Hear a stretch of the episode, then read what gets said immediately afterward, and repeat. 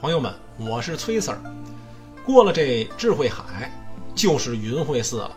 它是位于四大部洲西面的山坡上，是一处幽静典雅的寺庙，与前文中提到的善仙寺啊对称修建的。走进云慧寺啊，里面有一座铜观音。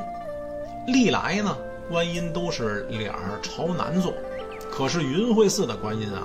脸儿是朝着北面的，因此人们呢管它叫倒坐观音。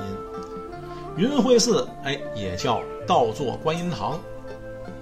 再往前走，这儿有一座明轩建筑，哎叫湖山真意，原名呢叫清音山馆。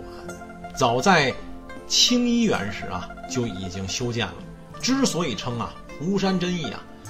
原本与万寿山、昆明湖是不相干的，这名字是指啊，借远处那玉泉山构建成这座场轩的景色，用有限的建筑啊来修饰无限的景色，形成一幅淡雅的山水诗意画。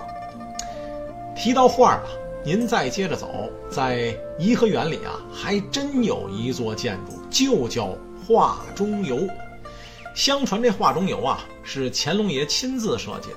它与承辉阁、介秋楼、爱山楼等建筑啊，是一组极具江南景致特色的建筑群。